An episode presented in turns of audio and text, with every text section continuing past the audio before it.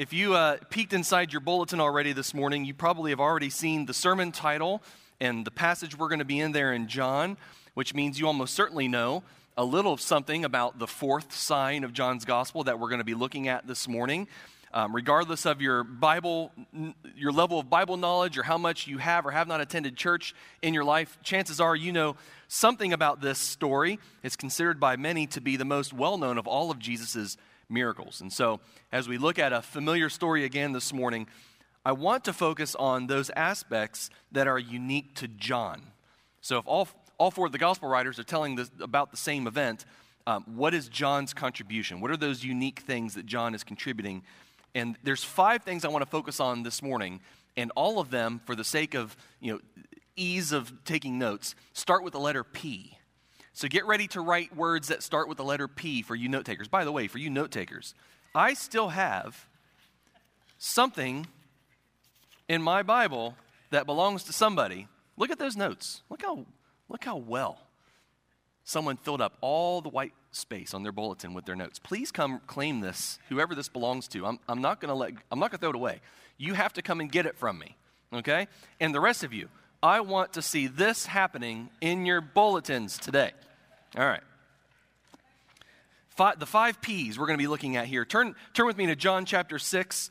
I'm going to read the first 15 verses here.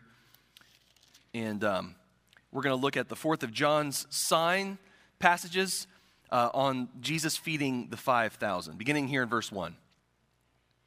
After this, Jesus crossed over to the far side of the sea of, sea of Galilee, also known as the Sea of Tiberias. A huge crowd kept following him wherever he went, because they saw his miraculous signs as he healed the sick. Then Jesus climbed a hill and sat down with his disciples around him. It was nearly time for the Jewish Passover celebration. Jesus soon saw a huge crowd of people coming to look for him. Turning to Philip, he asked, Where can we buy bread to feed all these people? He was testing Philip, for he already knew what he was going to do. Philip replied, Even if we worked for months, we wouldn't have enough money to feed them. Then Andrew, Simon Peter's brother, spoke up. There's a young boy here with five barley loaves and two fish. But what good is that with this huge crowd? Tell everyone to sit down, Jesus said. So they all sat down on the grassy slopes. The men alone numbered about 5,000. Then Jesus took the loaves, gave thanks to God, and distributed them to the people. Afterward, he did the same with the fish. And they all ate as much as they wanted. After everyone was full, Jesus told his disciples, Now gather the leftovers so that nothing is wasted. So they picked up the pieces and filled 12 baskets with scraps left by the people who had eaten from the five barley loaves. When the people saw him do this miraculous sign, they exclaimed, Surely he is the prophet we have been expecting. When Jesus saw that they were ready to force him to be their king, he slipped into, away into the hills by himself. Now, as I mentioned already, this is the only miracle, aside, I guess, from the resurrection, that is mentioned in all four of the Gospels. But I'm interested in John's take, especially in light of the larger themes and emphases of John's gospel. Now, one of the keys to really understanding John's gospel is, is to keep in mind that he's not writing his gospel with, with the goal of sticking to a strict chronology of events.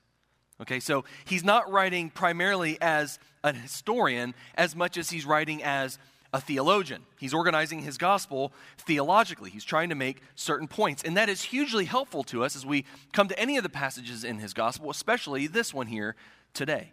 Which brings us to our first P, and that is the presence of the reference to the Passover. He's the only one that, that places the statement about the Passover right here. And in our Bibles, in the NLT at least, it appears as like a parenthetical statement, almost like John is sort of adding this parenthetically to, to make some sort of larger point. Now, this is the second of three times that John will mention the Passover in John's gospel. And I'm convinced that the mentioning of it here in this passage is not meant to, to sort of help us locate the exact moment in time that this event took place, so much as, so much as it's meant to establish a theological context for what's going on here. There's something theologically John wants us to understand about the feeding of the multitudes. And he uses the reference to Passover to help make that point. Passover, of course, is that Jewish celebration that celebrated the Israelites' exodus from Egypt. And whenever the, the, the, Jewish people would celebrate Passover, they would slaughter a lamb, one for each household, a substitutionary atonement, as it were, that the family would then consume as part of their observance. But from the beginning of John's gospel, all the way back in chapter 1, John has made it clear that it is Jesus who is the Lamb of God who takes away the sins of the world. That comes right from the mouth of John the Baptist himself. As Jesus arrives on the scene, we, we see the, the beginning of Jesus' earthly ministry. From that point on, John wants us to identify Jesus as the Lamb of God. So consider each mention of Passover in that light. The first mention is back in chapter 2 when we're told Jesus went to Jerusalem for Passover and he's in the temple and he clears the temple and then he says what about the temple? He says, "Destroy this temple and I will rebuild it." But John tells us in verse 21 exactly what Jesus was talking about. He's not talking about the physical, literal structure of the temple. He's talking about what? His body. Destroy my body, and I will raise it in three days. And so, right there, from the very first mentioning of Passover in John's gospel, you have the connection to Jesus' death on the cross. The third mention at the end really covers the whole second half of John's gospel. Jesus is back in Jerusalem for Passover, and from chapter 12 all the way to the end, it's the story of the, whole second half of the gospel is Jesus in Jerusalem for Passover and his own crucifixion. And so John has arranged his gospel with these mentioning of Passover over and over again to make the connection of, G, to, of Jesus to the Passover lamb. And in this passage, he does the same thing, although it's a little harder to see. It's not as apparent or obvious when we first read it. Jesus, the one who feeds the 5,000 around Passover, is the Lamb of God. And the connection is found later in the chapter, which we didn't read this morning for, for the sake of time. If I had continued reading, we would, have, we would have seen where Jesus walked on the water, and then the next day, he's, he's addressing the multitudes that he has just fed. And it's called the Bread of Life Discourse, where he's explaining the meaning of all these things. And, and really, as we're, as we're thinking about this feeding of the 5,000, you, you, can't, you can't address it in a vacuum. You have to take it in, in, within context of the larger conversation of Jesus later in there in chapter 6. It is there in that bread of life discourse where Jesus makes this radical connect, connection that you and I need his help to make to connect the dots, where he connects the manna that God gave the Israelites to sustain them in the wilderness, he connects the manna in the wilderness to his own flesh, which he calls the true bread of heaven. So you see, Jesus, in his own mind, as he's thinking about bread and he's breaking bread and he's giving bread, he's talking about bread and he says, The bread points to my body, which is given for you. Verse 53 to the people the very people he's feeding in this passage, the next day he's going to say in verse 53 I tell you the truth, unless you eat the flesh of the Son of Man and drink his blood, you cannot have eternal life in you. All that to say this. This seemingly parenthetical statement in chapter 6, where John just sort of throws in there that Oh, by the way, it was nearly time for the Passover celebration. He's the only gospel writer to give us that indication. This seemingly parenthetical reference ends up theologically governing the entire passage. We're going to think about the entire passage in light of that parenthetical statement. It's central to John's gospel, it's central to this his account of what happened here. Jesus is the lamb. Jesus' flesh is the bread from heaven. This is not just about provision for a particular meal. This story is about Jesus' provision for our salvation. Jesus alone sustains. Jesus alone saves. Jesus alone is the author of life and the giver of new life. And we have to think about everything that happens here in that light. So there they are in the hill country east of the Sea of Galilee fresh off the news of John the Baptist's death. By the way, that's not in John's gospel, but it's in the other gospels. Jesus has learned about John the Baptist's death, and so he retreats into the wilderness, and his disciples there are faced with the challenge of feeding all of these people in the middle of nowhere. Listen, I have a hard enough time figuring out what to feed the five of us right here at home every day. It's, it is the, the daily angst of my life to think of something to eat for dinner. Am I the only one that's struggling with this? Okay, so it, the, the problem is real. All right, Angela just threw her shoulder out, raising her hand so high, as fast as she could. It, the problem is real, but it's nothing like this problem. Okay, in the middle of nowhere, no food in sight, and a gigantic multitude of people to, to take care of. And there they are, and I love what happens in verses 5 and 6. Look at verse 5 again. Jesus sees the crowd, he turns to Philip, and by the way, that's our second P the, the, the, the mentioning of Philip and the, the discussion that takes place between him and Jesus. That's unique also to the Gospel of John. So, verse 5 Jesus soon saw a huge crowd of people coming to look for him. Turning to Philip, he asked, Where can we buy bread to feed all these people? Now, we'll get to verse 6 in a minute because verse, verse 6 is going to disclose to us that Jesus actually has ulterior motives with his question. You know, one of the best tools that a teacher has at his or her disposal is the asking of good questions. You, you know that some of the best teachers in your life are the ones who, who ask questions not because they were ignorant or because they needed you to answer the question for them, but because the question provoked your own thinking the question sort of solicited your participation and it, it, it, got you involved. You weren't just mindlessly sort of listening to someone drone on and on and on. You were a, a participant in whatever the discussion was. It's a sort of dialogical method of learning. It's very helpful. I actually, by the way, am terrible at asking good questions. It's one of my great weaknesses as a teacher. I'm much more suited to just be the one that drones on and on and on. And those of you who listen to me te- teach know what I'm talking about. It's, it's the greatest challenge for me is thinking of really great questions. But Jesus knows exactly what he's doing here. Jesus is not ignorant of the situation.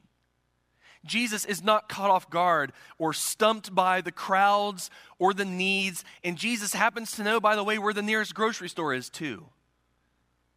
He's not asking this out of his ignorance or his ineptitude. Jesus, the master teacher, has a plan in mind for this scenario. And John tells us as, as much in verse 6. He was testing Philip for he already knew what he was going to do.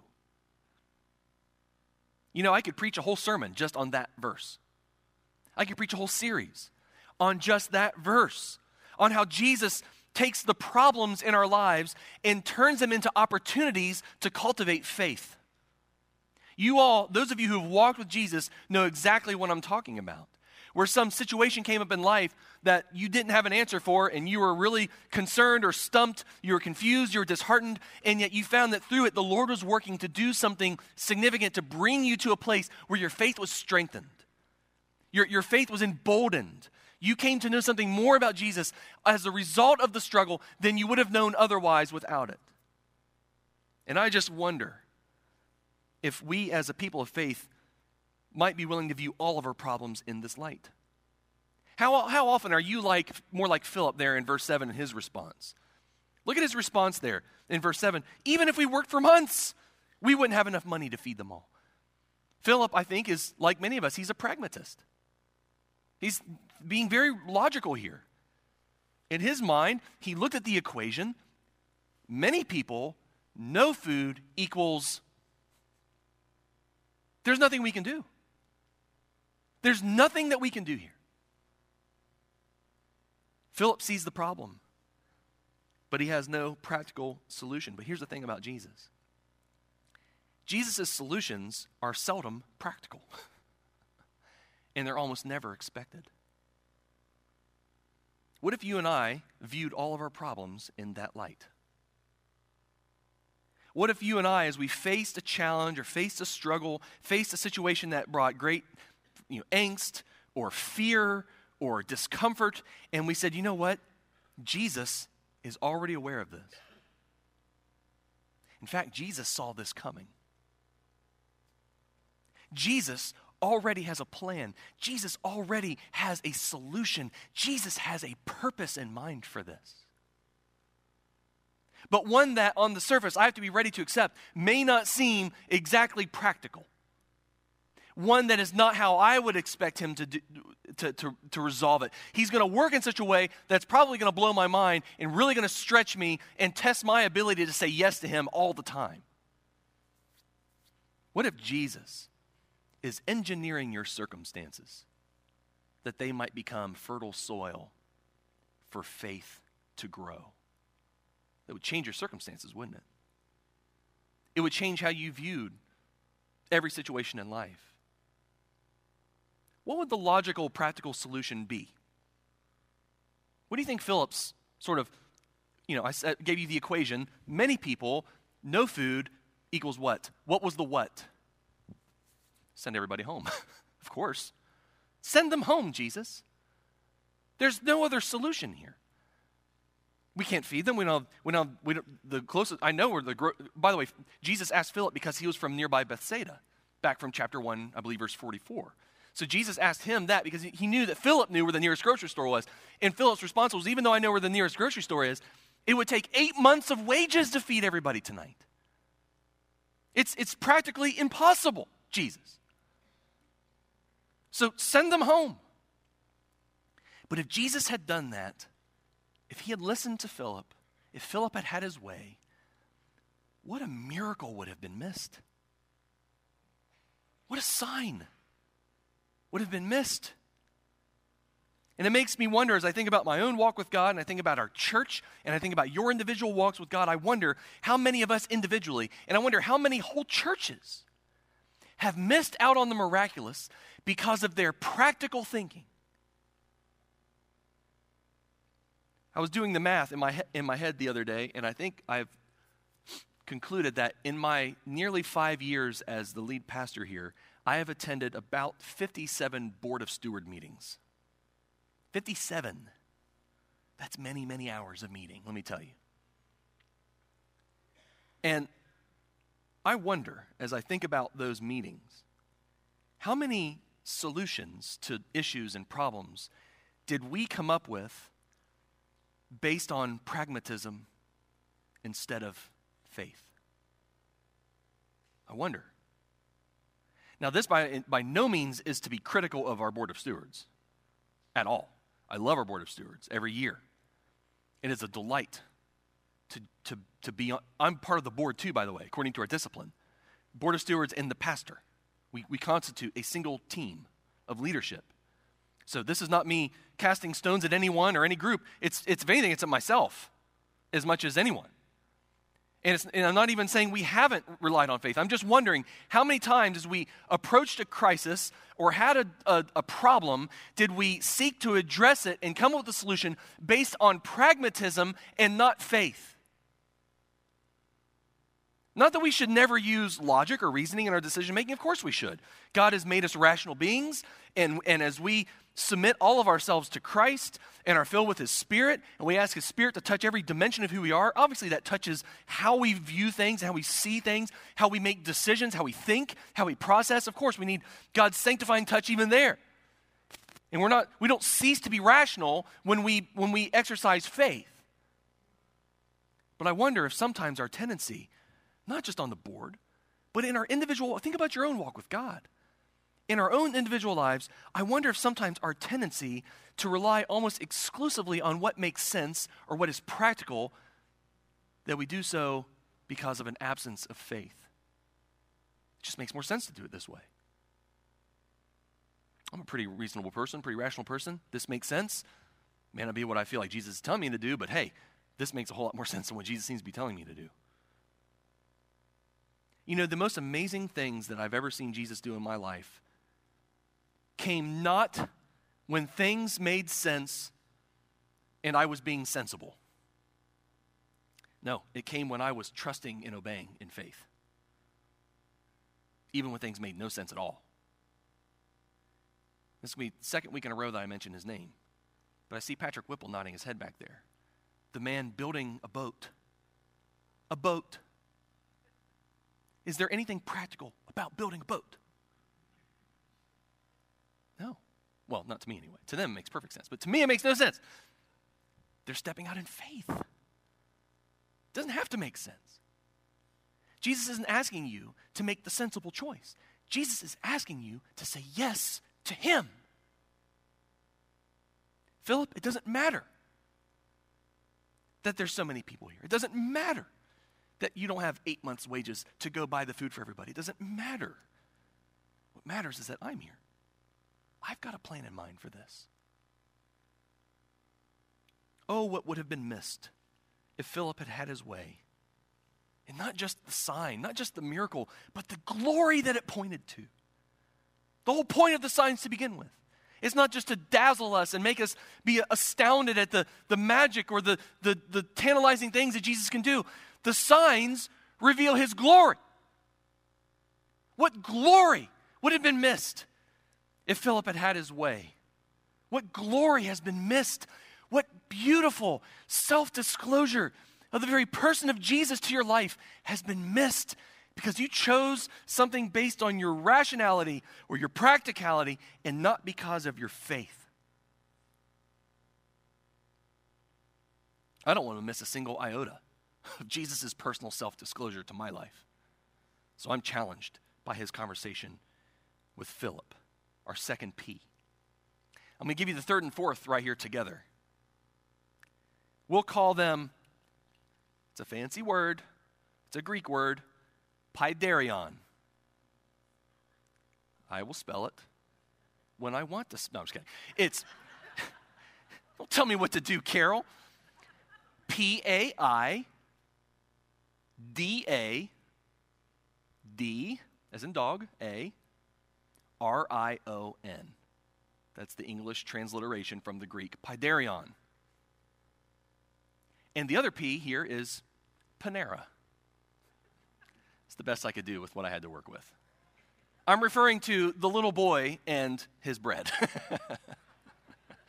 Paidarion is Greek for a little boy or servant, young servant, which is significant here in a minute. Paidarion and the type of pan, bread, it's not Greek, pan, but the bread, the, the barley loaf or loaves.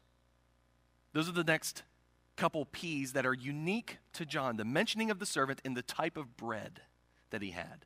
Why does John mention them? Well, I think on the surface there's some immediate reasons that we can point to that make a lot of sense. For starters, the barley was the, was the cheap, that kind of bread was the cheap bread for poor people. So this isn't like the really nice bread that you go to the fancy bakery to get. The kind that like you walk in and the aroma hits your face and you're just like, suddenly you're like the most, starving person on the planet because is there anything that smells better than fresh baked good bread? All right, no, this is this is cheap bread. It's not even really a loaf. It's more like a little cake, a little barley, kind of nasty cake. And the, the fish, by the way, weren't these huge, like nice, you know, big salmon steaks you know, that you throw on the grill and you baste with the teriyaki and, you know, no. These are just like little pickled fish that served as a side to a kind of lame meal. The point is, a little boy offering that is about the most pathetically inadequate solution to the problem of feeding 5,000, well, 5,000 men. We're looking at upwards of 10 to 20,000 total people. And so John gives us these details at first just to underscore just how dire the situation was, how, how little Jesus had to work with, so to speak, to solve the problem. But I think John mentions the paidarion and the type of bread, not only to heighten the miracle, but to make a larger theological point. And for that, we have to turn somewhere else in the Bible. We're going to go to 2 Kings chapter 4. 2 Kings chapter 4 is going to be on the screen, so you don't have to turn if you don't want to. If you have one of the guest Bibles, it's page 304. But listen to this story from the time of Elisha, and listen for all the ways that it, it sounds a lot like the story we just read about Jesus. Beginning in verse 42 One day, a man from Baal Shalisha brought the man of God, that's Elisha, a sack of fresh grain and 20 loaves of barley bread, made from the first grain of the harvest. Elisha said, Give it to the people so they can eat. This is during a famine, by the way. What? His young servant exclaimed. By the way, in the Greek translation of the Old Testament, the Septuagint, the word there is, you guessed it, paidarion. What? His paidarion exclaimed. Feed a hundred people with only this? But Elisha repeated, Give it to the people so they can eat, for this is what the Lord says Everyone will eat, and there will even be some left over. And when they gave it to the people, there was plenty for all and some left over, just as the Lord had promised.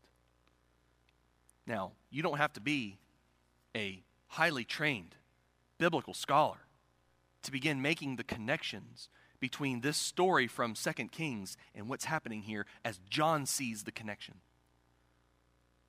The mode of narration is the same. You have the problem of a lack of food. You have the problem of too many people for what has been presented. You have the question of disbelief. You have the command to distribute loaves. You have the sudden, sudden sufficiency of the amount. And you even have the leftovers at the end.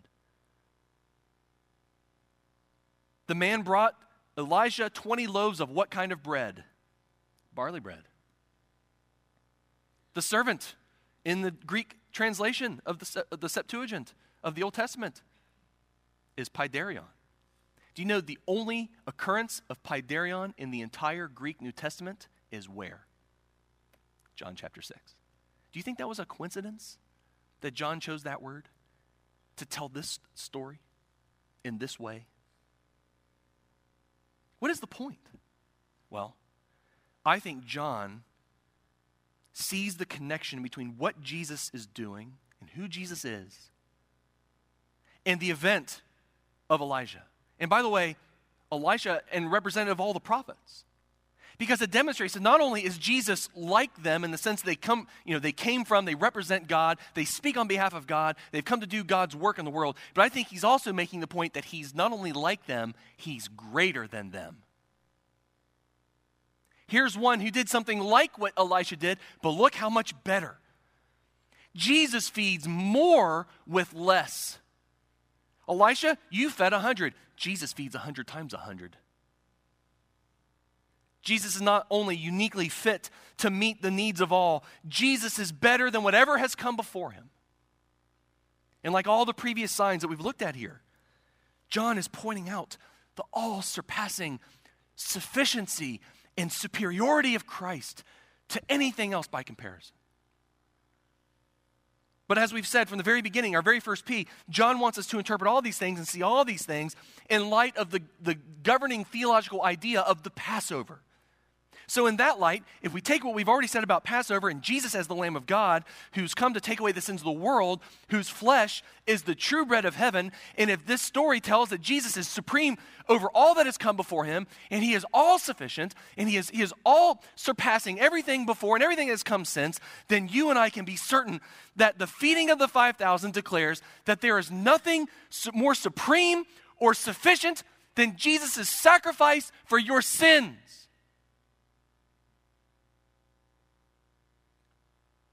All of your sins. Every single one of them.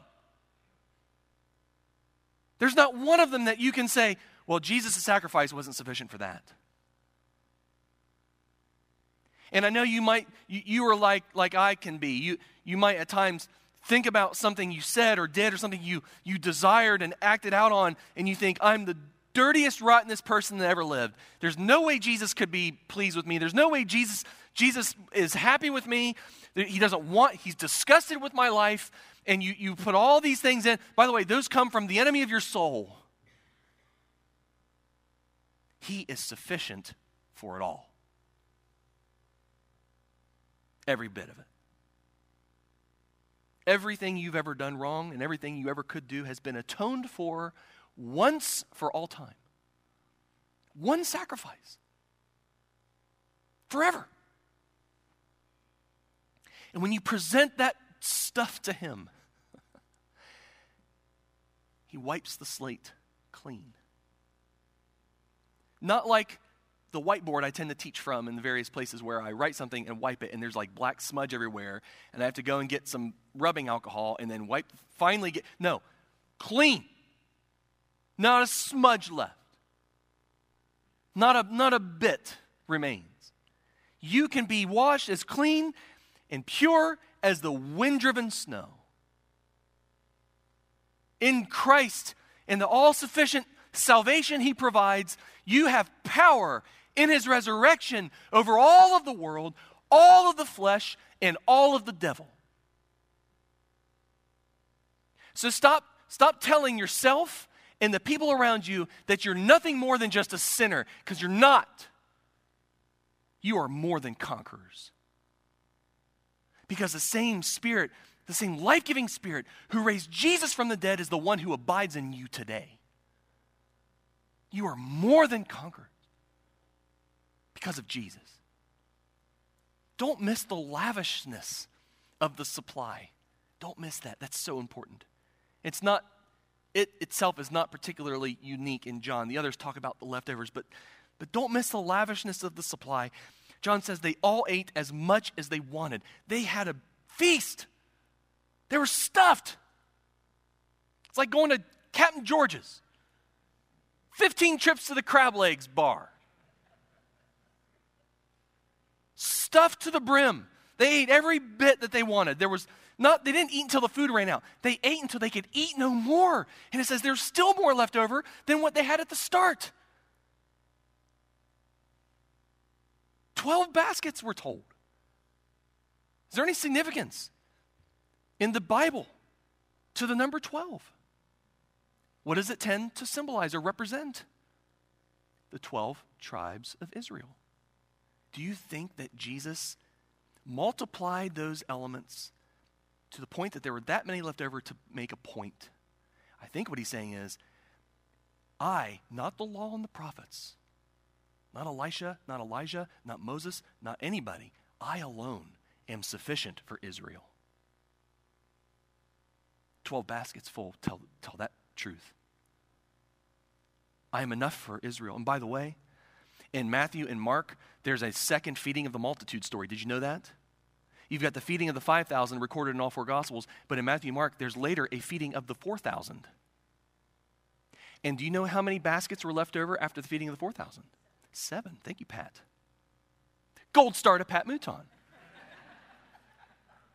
Seven baskets. You know, traditionally, scholars and Bible students have interpreted the feeding of the 4,000 and the seven baskets left over there to symbolize the Gentiles. So, to me, it's saying that Jesus is sufficient for all of Israel, Jesus is all sufficient for everybody else. Behold, the Lamb of God who takes away the sins not just of a certain group of people or a certain demographic, all the sins of all the people of all the world. My people, the Lord declares in Jeremiah 31, will be satisfied with my goodness. And the NIV, I think, does it even better. It renders it filled with my bounty in Jesus, you and I receive grace upon grace upon grace upon grace. What riches, Paul says in Ephesians chapter 1. What wealth, what superabundant, exorbitant overflow that we have in Him. God has blessed us with every spiritual blessing in Christ life, breath, salvation, forgiveness, redemption, adoption, holiness. His whole life made available to us, with us, for us, in us, from His inexhaustible supply. What riches we have in Christ. What lavish supply. But it's only in Christ that that supply is available. Christ is the sphere in which all the blessings of God are available to the world. There's no other channel. There's no other avenue by which you can receive the fullness of the blessings of God. It is only in Christ. And that brings us, for those of you taking notes, I know someone out there is because I have proof, to our last P word of the unique, one of the unique features of John, the fifth and final P word, the people's reaction. The people's reaction. The reference to Passover, you see, not only helps us connect the dots theologically between the feeding of the 5,000 and Christ's work on the cross, it also helps us understand the people's reaction here in verse 14. Look again at verse 14. When the people saw him do this miraculous sign, they exclaimed, Surely he is the prophet we have been expecting. Now, of course, they're referring to the promise of Deuteronomy 18 of another prophet that would one day come who would be like Moses. And so you can imagine as the people were sitting here connecting their own dots, they were Bible students. They knew what the promises of the scriptures were. They understood things theologically, and they, they had a, some degree of sense of what was going on and what to expect. And in their minds, it, it seemed to make perfect sense. If one like Moses is coming, and Moses f- led the people out of captivity to Egypt, well, then it stands to reason that if Jesus is that one, he's going to do what? He's going to lead us from captivity from Rome. That's the practical, logical assumption. It makes perfect sense. We need to make him our king. That's exactly what they had in mind. And of course, the Passover was more than just a feast uh, that remembered the, the mighty acts of God's salvation, it was a rallying point for nationalistic zeal. It's kind of like their Fourth of July. Fourth of July has come. This guy just did something like, like the prophets do. And there was a promise of one like Moses, so let's put on our stars and stripes, make him our king, and let's finish this thing. But those weren't Jesus' plans at all, were they? No, his plans were much greater. Yes, his plans were to lead people out of captivity, but it wasn't captivity to some earthly empire. No, his plans were to lead people out of captivity to sin, which is a much greater problem than any oppressed people in the world by some regime. I know the situation in North Korea is dire, and I would never make light of that or, or diminish the, the horrible atrocities and violation of human rights that are seen there. But listen, there is no greater enemy to your soul than sin. That is the enemy. And Jesus' plans were to, were to address that. And, that, and this brings us to the final lesson from this unique perspective that John gives us of this event. It's that Jesus will not allow himself to be taken captive to our lesser expectations. He won't let you do it. Look at verse 15. When Jesus saw that they were ready to force him to be their king, he slipped away into the hills by himself. The people had witnessed the signs of Jesus' power to heal. They now saw Jesus' power to provide. But because they failed to see the glory that the signs pointed to, Jesus became to them nothing more than someone who had come to fulfill their own hopes and dreams. What do I want most? Well, Jesus will provide it. What do I think will make me happy? What do I think will make me satisfied? What do I think will, will provide for, for my sense of my needs for peace and, and for plenty? What will make me content? Well, Jesus can make it happen. But listen, if your desires are only ever on what you think Jesus should do for you and never for Jesus himself, Jesus is going to break your heart. He's going to break your heart. You might never hear that again from this pulpit that Jesus will break your heart. But he will if you only care about what you think he should do for you and you never desire him. Jesus will break your heart. That's because Jesus flees from every expectation laid upon his person and his purpose that is detached from his cross. He flees from it. Don't believe me? Ask Peter. Hey, Peter, remember that time that you rebuked Jesus when he talked about dying on a cross? How did that go? How did Jesus respond to that little tidbit? He called him Satan the strongest rebuke I can think of from the Lord Himself. Get behind me, Satan. That's because Peter's expect, messianic expectations did not have anywhere in the calculus the death of the Messiah. It didn't fit in his categories. This is, this is what the Messiah should be. Jesus just said this he's got to be wrong. I need to fix him. I need to correct him so he gets it right. Do you see how ridiculous that is? It's just as ridiculous as the people here in verse 15 trying to force him to be their king so there'd be some sort of like political revolutionary that leads them out of their bondage. And Jesus flees from and, and rebukes it every single time. His kingdom would triumph, but it won't be by killing, it won't be by conquering, it would be by surrendering, and it would be by dying. Jesus does go to Jerusalem, but not to wield the, the spear and bring the judgment. He goes to receive the spear and bear the judgment. Gentle Jesus, meek and mild he may be, but he will never be held captive to your will, only the Father's will. And there's a whole lot of us in here, I dare say, as we think about and assess with the Holy Spirit's help our relationship to Jesus, are going to have to come to terms with that. He's not here to just do what you ask him to do. He's not in your life to, to sort of satisfy all of your needs and all of your desires. Doesn't mean he doesn't love you. Just means he knows what's best for you. And he's here to do his Father's will in your life with not just earthly consequences in mind, he's thinking eternity. The question is will you seek to make him captive to you? Or will you finally let that go and surrender yourself and allow him to make you captive to himself? That's the question. That's the question. Passover, Philip, Paidarion, and Panera. Thank you for get, being gracious toward me throughout Panera there. The people. It's not every single thing unique to John, but these are the five that really stood out to me this week. And I'm wondering, what do they all together tell us? What tells us these things?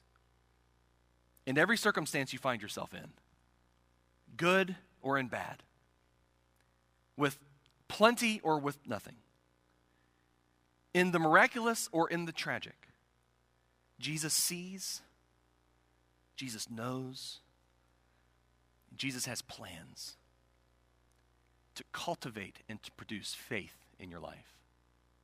I hope that helps you in whatever you're facing today. I hope it breathes new life into your perspective of what you're going through. I know many of you are going through a lot of things. I hope you see it in that light. What is Jesus doing? He's not caught off guard by this. He's not stumped or surprised or scrambling to come up with it. No, he has been in front of it.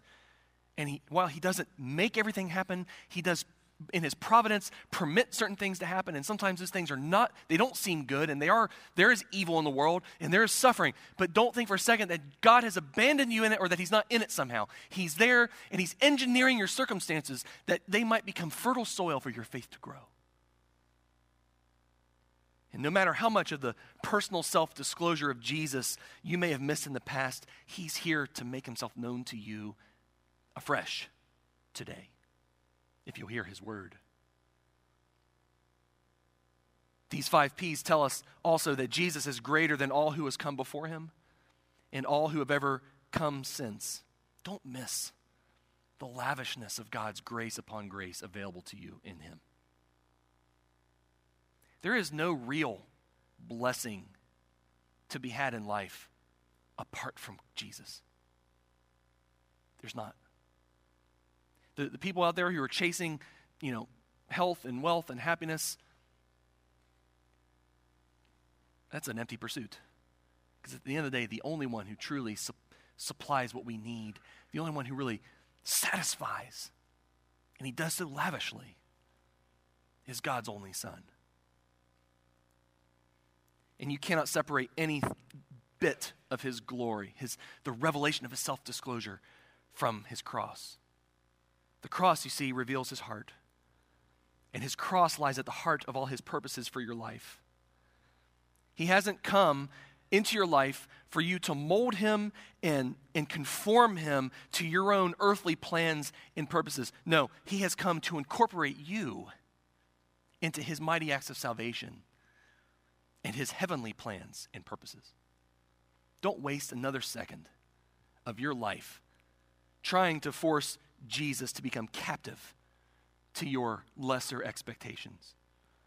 All of this, John writes, all of these things, he writes that you might believe, and that by believing in him, you would have life. Capital L. Let's pray. Lord, we, we surrender our expectations, we surrender our will, we surrender our desires, all the things that, that motivate and move us and give shape to what we think and how we act, Lord, we surrender all those, all those things to you. And we ask you to come and take captive us surrendered. Conform us to your will. Conform us and incorporate us into your great acts and plans and the things that you are doing in the world that are so much better, so much better and so much bigger than anything that we could have ever imagined. Lord, free us from our pragmatism, from only making decisions that seem logical or seem within our control or our grasp. Lord, free us to step out boldly in faith, to do things that the world says that's outrageous. Who in their right mind would do such a thing? Well, we will we will. Lord, our minds are never more right than when we are walking with you in faith, step by step. Lord, we trust in your ability to provide. We, we stake our lives upon the all surpassing sufficiency and superiority of you over all else.